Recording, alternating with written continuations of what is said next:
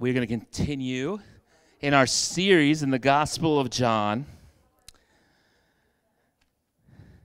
And I'm going to invite Ashley right up to read our passage today because um, it's, it's a longer passage.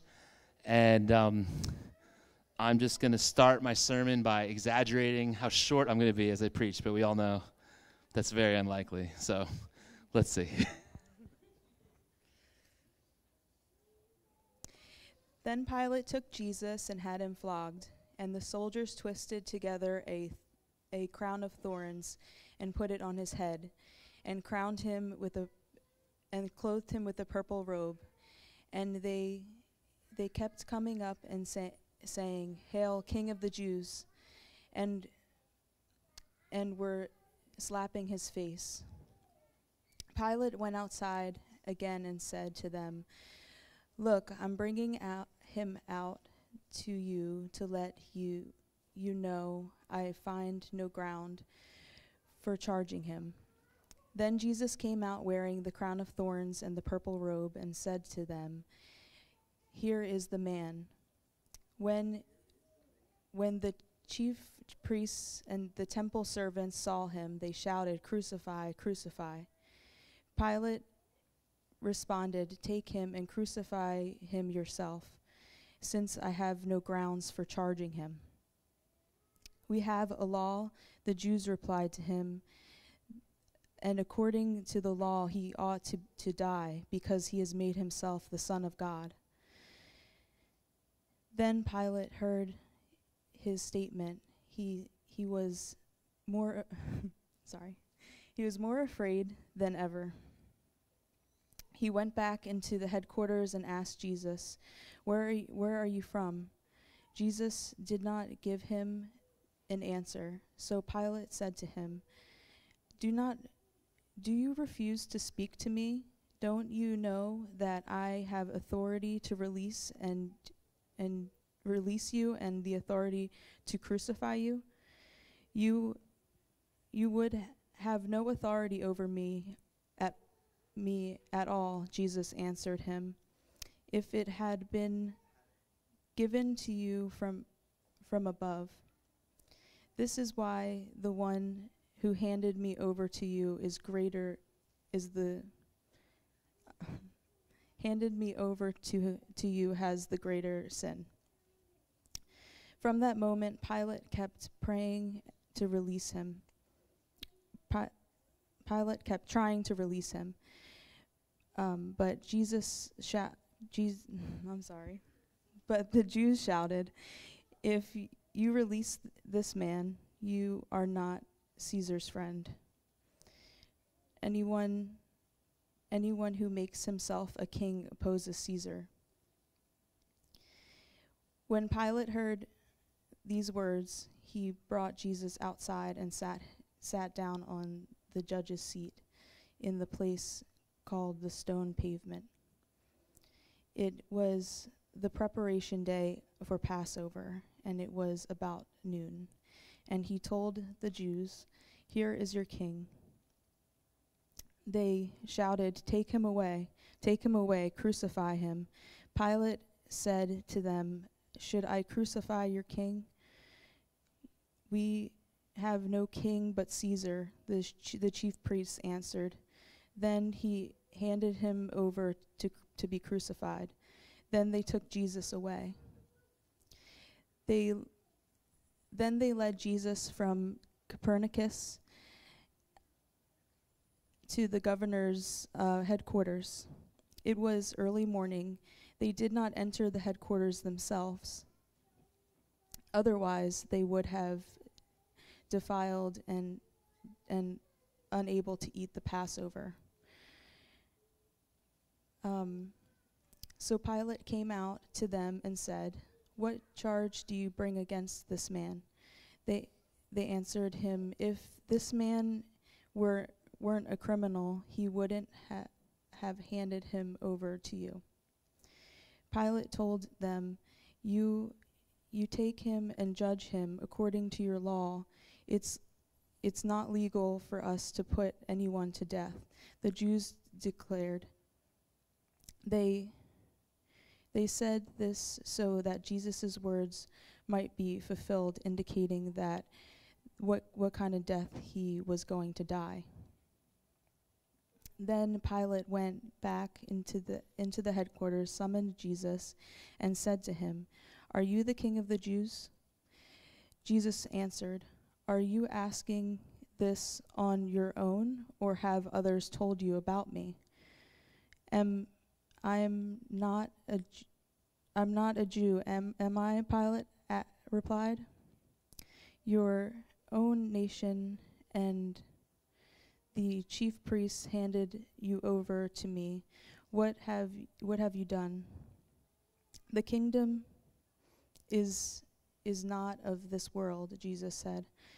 It it if my kingdom were of this world, my servants would fight so so that I would I wouldn't be handed over to the Jews, but as it as it is, my kingdom is not from here. Are you are a king then? Pilate asked. You say that I am a I'm a king, Jesus replied. I was born for this, and I have come into the world for this, to testify the truth. Everyone who is of the truth listens to my voice. What is the truth? said Pilate.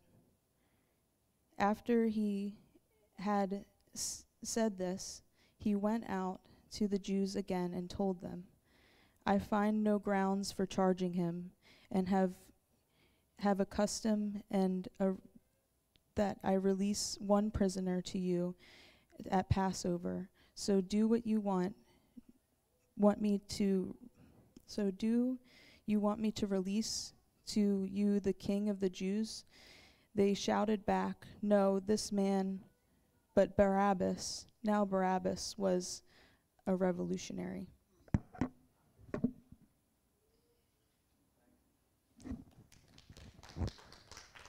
This is the word of the Lord. Amen. Amen. Thank you, Ashley, um, for reading that long text with no heads up whatsoever. Thank you. Thank you very much. Um,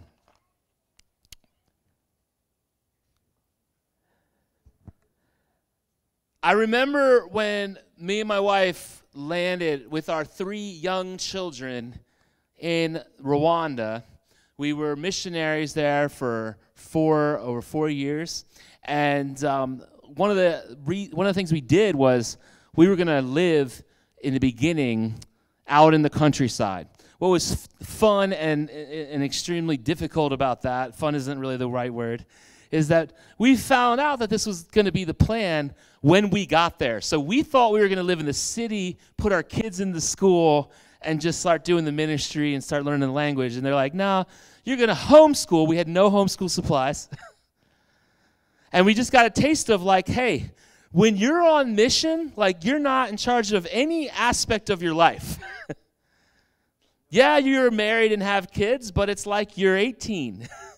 you're going to do what is needed to accomplish the mission. And we stayed in this house in Musanze. It was in this beautiful community right at the tip top of Rwanda, next to Congo and Tanzania. And it's a place where they have the volcanoes. They have nine huge volcanoes right in the middle of Africa, kind of like the whole continent is like being shoved together, and that's like right in the center. And these volcanoes are beautiful, right? It's one thing to see one volcano, but you look and you see these, like just the outline, right, of these beautiful volcanoes. And it's the only place in the world where the mountain gorillas live. They live on one of those nine mountains, nowhere else in the world. And um, it, it was a stunning setting to be in, right? After we just had moved our whole family and we were away from everything and everyone familiar. Couldn't even buy, uh, uh, you know, they don't even have gallons of milk, right? You got to go to the cow, bring your own pitcher, and negotiate in the local language. well, the house that we stayed at was the house of this man named George King. What a name. And um, he wasn't there, which is why we were there. Right? The, the family was out. He was a doctor at the hospital. But every once in a while, he would come. He would come. And, and when he came, there would be like a hundred people from the community that would be in the house and they would sit in every single spot. You can sit on the floor, on the porch, outside, wherever they could be. And when, when he would come, they were waiting to each have their time with him so that he could help solve their problems because he was the big man. He was the man that, that had the resources, the means, the wisdom, the connections, the knowledge, the expertise. Where people came with unresolved issues, they knew they could come to him and they could get some help. Right?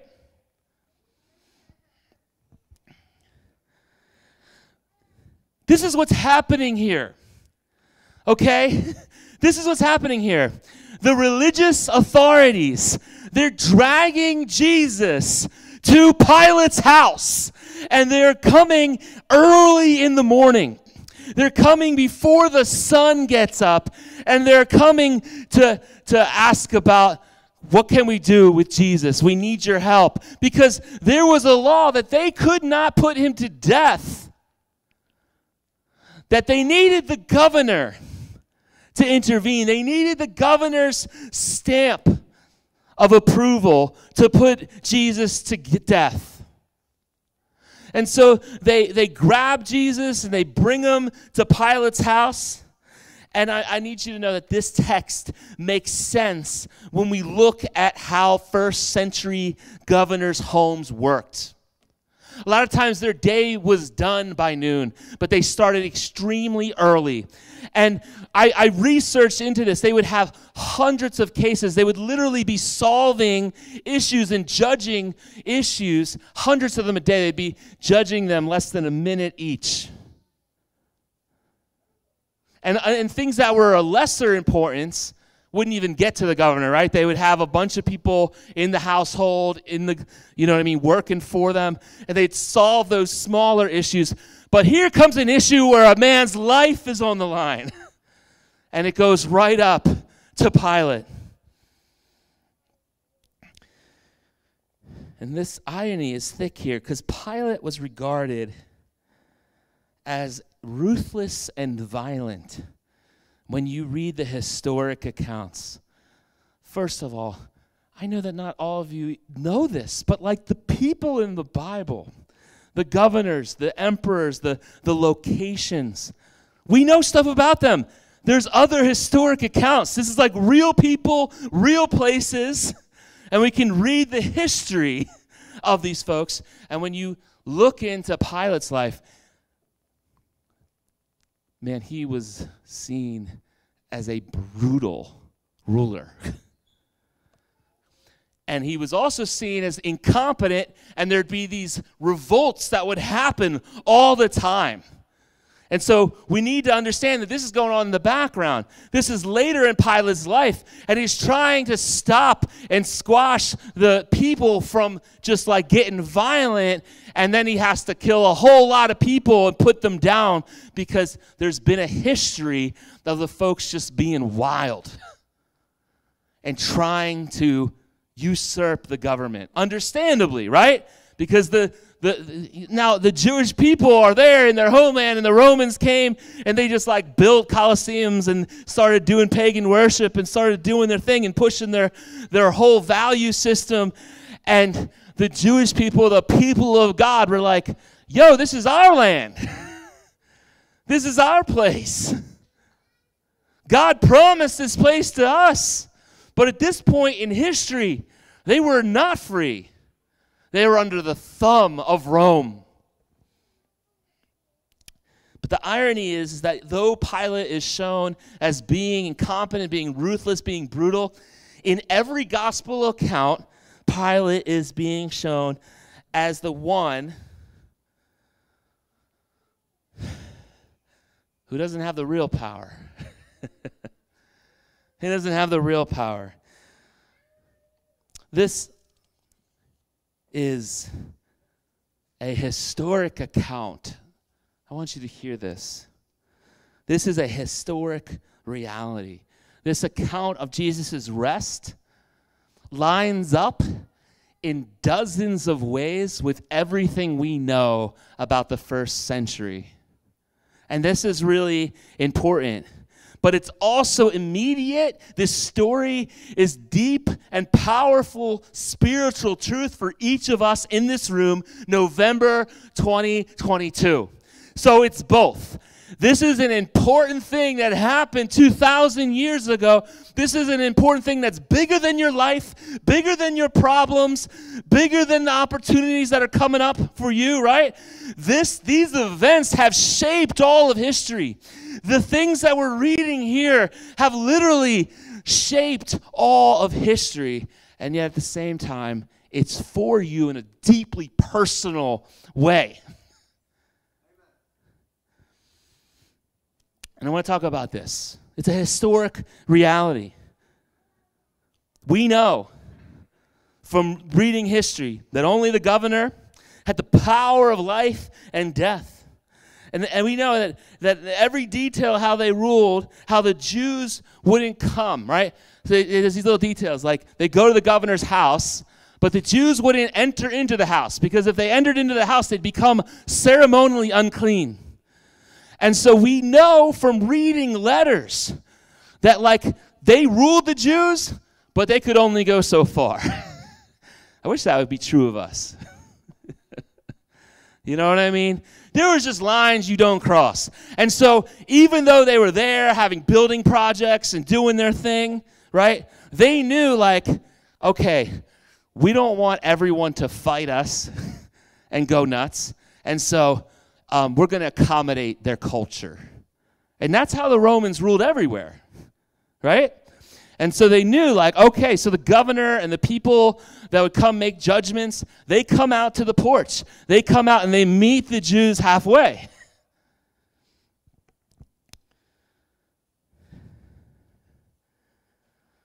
These gospels are just written in a different way. And this is what I want you to take in and receive tonight that they were written, that John writes this passage that our sister just read for us.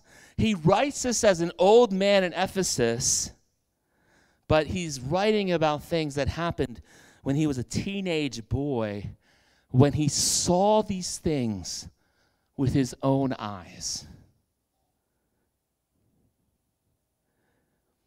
Now, there is almost nothing more powerful than a story. You know? It gives people meaning, identity. The Gospels are written very different. The Gospel accounts of Jesus are not written like this in a land far away, in a time long, long ago. The Gospels are written like this, right? In the time when Herod was prefect and Caesar Augustus was the emperor. The Gospels are written in such a way that it's unnerving and unsettling. It's this deep spiritual truth, and yet it talks about all these people, all these rulers, all these places. And I think you should know about this. You should look this up that archaeology has, in the last several decades, found so many of the places that back in the day, people would read these stories and just say, maybe they're just made up places where a story happened about Jesus until we dig up and find these places, these parts of the city, these little towns, right? And we keep finding them.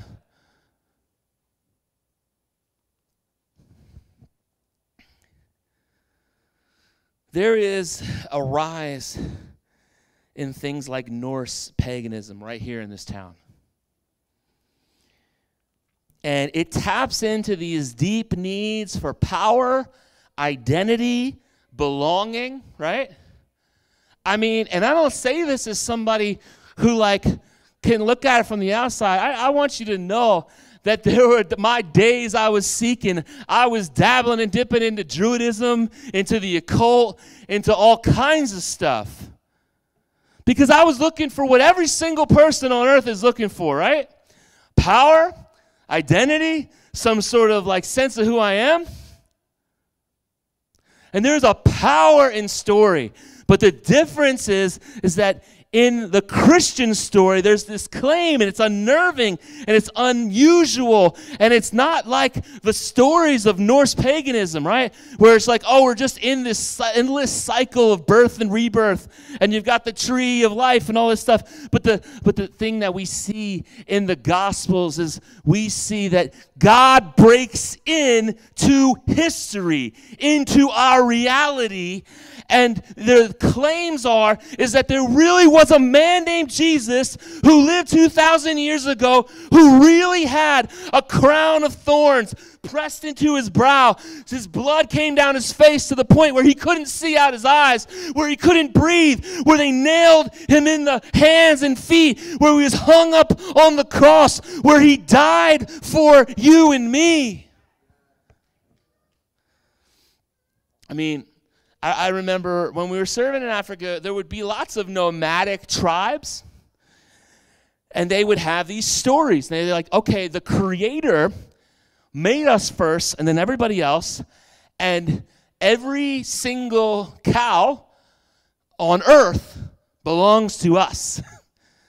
and so they had a story that gave them an identity of who they were, right? That was deep in their soul. And this is what we always did and what our ancestors always did. And it also helped them justify stealing cattle from other tribes, right? They had a divine right to all this stuff. And people have been doing this for thousands of years. I got a divine right to this land. I got a divine right to do X, Y, and Z, no matter who it hurts, what happens. But here's what I need you to hear Jesus says, My kingdom is not of this world. it is both historic and as real and as tangible as the pew you're sitting on, as the place you're sitting wherever you are in the car at home. But it is also a spiritual reality that is unbelievably and unimaginably deep and encouraging. My old friend would say, we talk about like, like false preachers, false prophets, false religions, right? He'd always say the appeal there is because, you know, they're not firing all blanks. you know, it's like a it's like a gun and there's some blanks in there, the the movie type stuff that just makes a lot of noise and has some smoke, but every once in a while there's a live ammo in there. And so everybody that's out there speaking these stories, appealing to people's deep needs. Yeah, there's some part of the truth that they're grabbing hold of, and that's why it's effective and powerful. But the claims of Christianity and the claims of Jesus are just unnerving and radically deeper and different. Do you hear what I'm saying?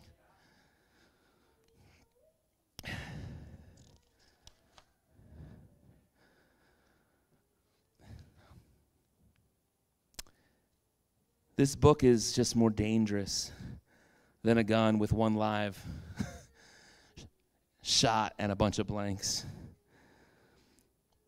It's a story, but it's not just a story. It happened. Every single thing that happens in the Gospels happened in a real place with real people at a real time. Right?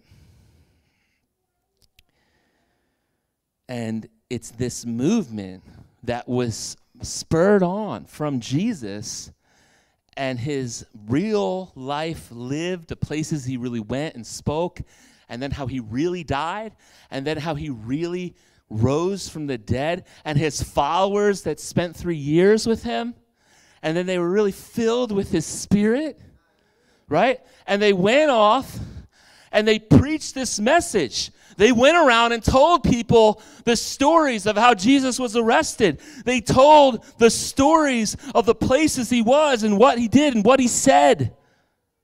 And it's just amazing. It's amazing that here now we hear these things. We can have them read for us and we can think about them, and they're still changing lives.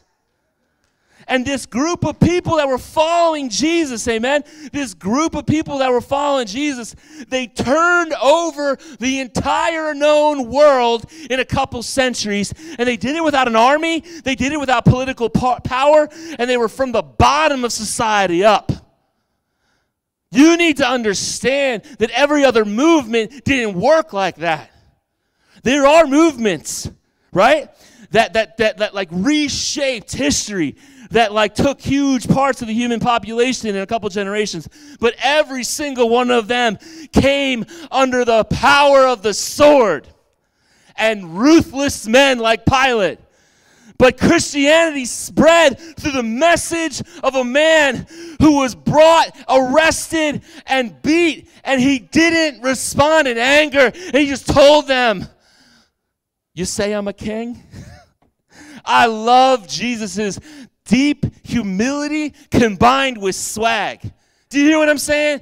Like Jesus is like, it's like this unnerving confidence. They come up to him. He doesn't get loud.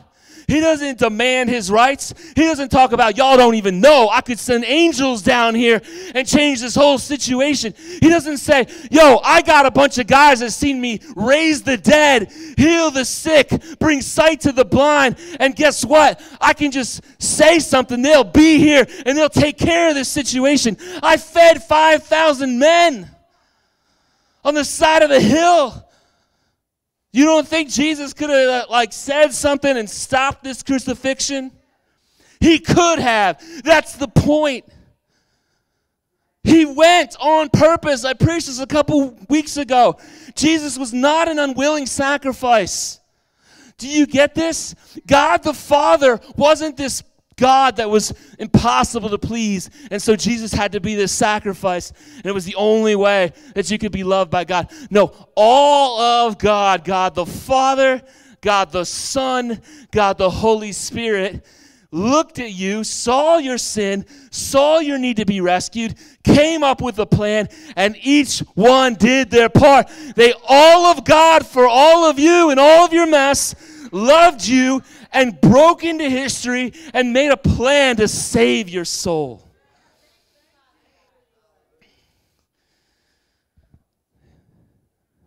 You know, it's amazing that not long after John writes this account as the bishop of Ephesus, he would be exiled to the island of Patmos.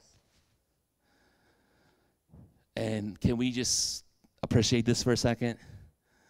Can we grasp this for a second?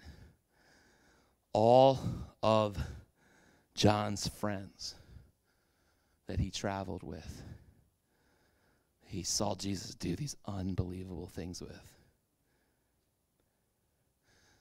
Every single one of them but him had been killed. Like, can you imagine? They all died violent deaths. And the one guy who wasn't killed killed himself because he betrayed the Lord.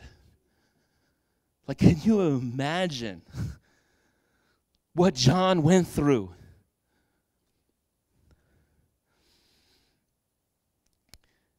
But these men, they died for what they saw and for what they were testifying.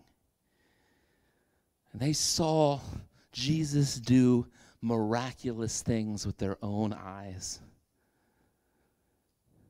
They saw him go on a mock trial. Peter, one of his closest followers, we heard last week, we saw how Peter denied Jesus. You imagine that being your last interaction with Jesus before he rose from the dead? The last thing that happened before Jesus died was you denying him. After he took you off the boat and he said, Come follow me, I'll make you a fisher of men. And he even helped you at one point walk on the freaking water. right? and, the, and, and like just do these amazing things. And then the last so I need you to know that in all the ways that you failed God, Jesus loves you like he loved Peter. I mean, the last thing that Peter ever did with Jesus was deny him. And the risen Jesus still comes and accepts him. And he doesn't just accept him. This is what's so great about this. Jesus doesn't just say, okay, well, you repented, but I don't trust you anymore. You need to go through this program, this 12 step program to get everything back in order. No, Jesus asks them, Do you love me? Do you love me? Do you love me? Three times. And he says, Feed my sheep. Jesus gives Peter a job. Do you understand this? That Jesus loves you so much that even in the face of your biggest failures, your last failure, that Jesus is calling you not just to come to church and like be a Christian. Yeah, he's calling you to do that. He's calling you to pray. He's calling you to be at church. He's calling you to repent of your sins. You can't be like going around, you know, sleeping with men, sleeping with women, getting high, doing all the stuff that you might have done before. And you can't be oblivious either. You know what I mean? Just living for a comfortable, clean, sanitized life without God. No. God's plan for you is not just for you to be sober or for you to just be clean and to use clean language and be proper and have nice things. God has a purpose for you. Do you hear what I'm saying? He looks at Peter with with like calloused hands, right? Who can pull in the like 200 and whatever fish from the, the water, right? In the net. And he gives them a job because he knows that Peter can do it. And I want you to know that God trusts you. He's given you jobs. He has words for you to say. He has acts of love for you to do.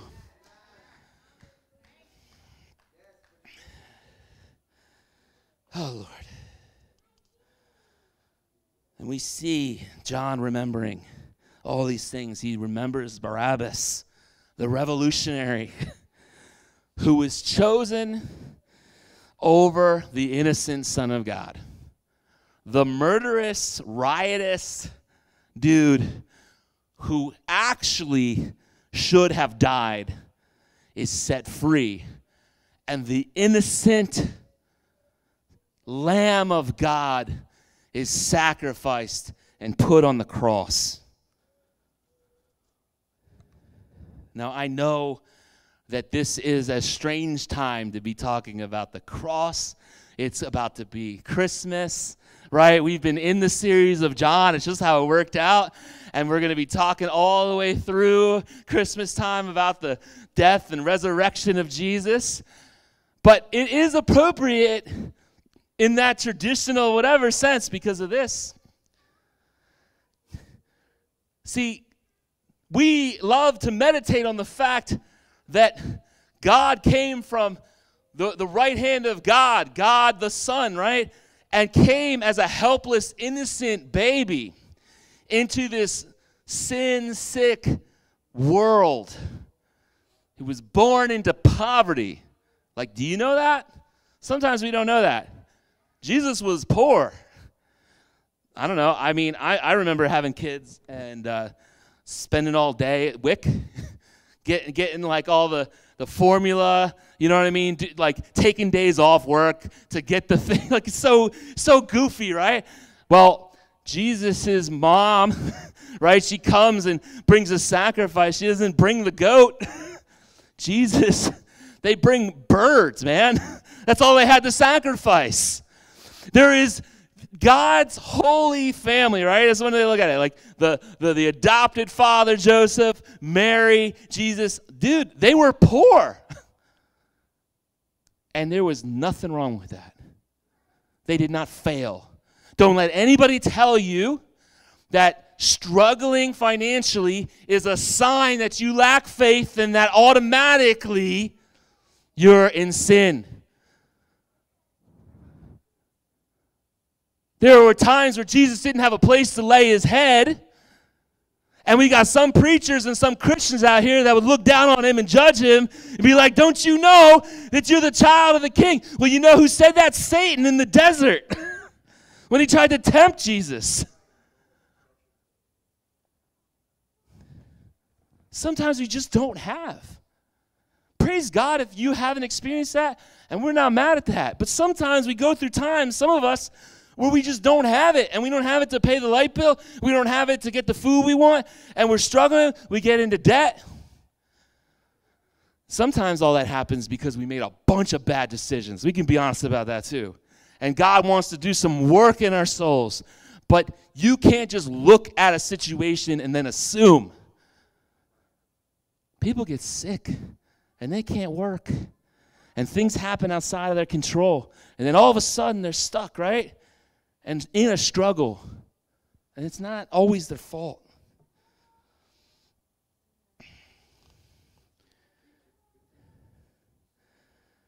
You know, the reason that I think that this actually is appropriate this time of year is because we think so much about that holy baby that was born in poverty into this dirty world, right? You know that the, you you know that like in Nazareth in these little uphill towns, they didn't have concrete floors, they had dirt floors. I've slept in houses in Africa with dirt floors. I, have slept where you see the rats in the corner. You know what I mean? Like, I, I, I have a, some idea of the kind of life, right, that Jesus would have seen or the things he would have seen. And, it, and it's just, this is what I'm saying is that Jesus lived his entire life and now he's a grown, capable man and he's as innocent as he was as a helpless baby. And that's the difference. Jesus stayed as innocent as he could be. And he was tempted in every way, and yet without sin. And he never looked at someone the wrong way. He was always full of the Spirit full of patience, peace, kindness, joy, gentleness, and self control. I mean, he's on trial and it's a total lie, and there's all these accusations, and he's still demonstrating the same Jesus. What an example to us. It's always the same Jesus. It's the same Jesus when he gets slapped by the high priest. It's the same Jesus when they press the crown of thorns. It's the same Jesus when they pull out his beard. It's the same Jesus when he doesn't know where he's going to spend the night and sleep, but he's just going to trust in the goodness of his Father. It's always the same Jesus we haven't always been the same person, right? Some days we're faithful, other days we're faithless. That's why we needed Jesus to come. We are Barabbas, we are not Jesus. We are the ones who should have been put up on that cross. And in an act of divine love, the tables are turned. And instead of us going up on that cross, Jesus goes up on that cross for us. Now, the Bible talks about how we can get to the point where we don't have shame, where we forget how to blush. And I know, I know, you know, even from my own soul's experience and my own times where I've been like just just giving myself to selfish things, right? And not caring how it affects anybody else. I just know this. I know this from walking with folks. I know when the Bible says that that's possibility, your conscience, it talks about, can be seared as with an iron. You forget how to blush. And you hear these words about like you deserve death, and you're like, no, I don't deserve death. That don't sound right. And I want you to know that before the corrupt judge of Pilate, you might not deserve death. But before the consuming fire that is God, whether you feel it in your soul or are incapable of doing that because you have just kind of dulled your moral sensibility, watching too much junk, right? Hanging around with people that just talk recklessly and just having your mind and your heart so darkened by the world that you no longer can relate to this and you don't feel shame or guilt. I know this because we see this, right? I am what I am. I'm going to do what I want to do. Only God can judge me. What a goofy thing to say. Because He will judge us. He's utterly holy. And whether you feel this in your soul or not, you are Barabbas. And this is the gospel. If you place your trust in Jesus, even if you're a mess and you're like, God, I, I, I need you to like, like my moral compass is like filled with like dirty water and I can't see the way north. I need you to know that God even accepts you. There's a spot for even you, and you can be saved, and you can come, and He will renew your thoughts. He will rewire your brain. He will restore your spirit. He will cause you to be able to blush again the way you think and act and speak and dress, and you don't care how people think. God will change all of that. he will make us new. But we have to come with him. We have to make that step to Jesus. And that's what I want to encourage you. I want to encourage you as we sing this last song in your soul, in your heart, to come to him. Maybe you're coming back to him. It's time. Maybe you're coming to him in a new way. Guys, it's time to come to Jesus. Amen? And I'm going to ask Sister Esther to just be up front to pray for anybody who would like to be restored or who would like to dedicate their lives in a new way to Jesus. Come up and be prayed for. Amen? Don't wait. If for some reason you don't come up now, grab me, talk to me, call me, text me. I mean, just do what you got to do. God wants you back. Amen?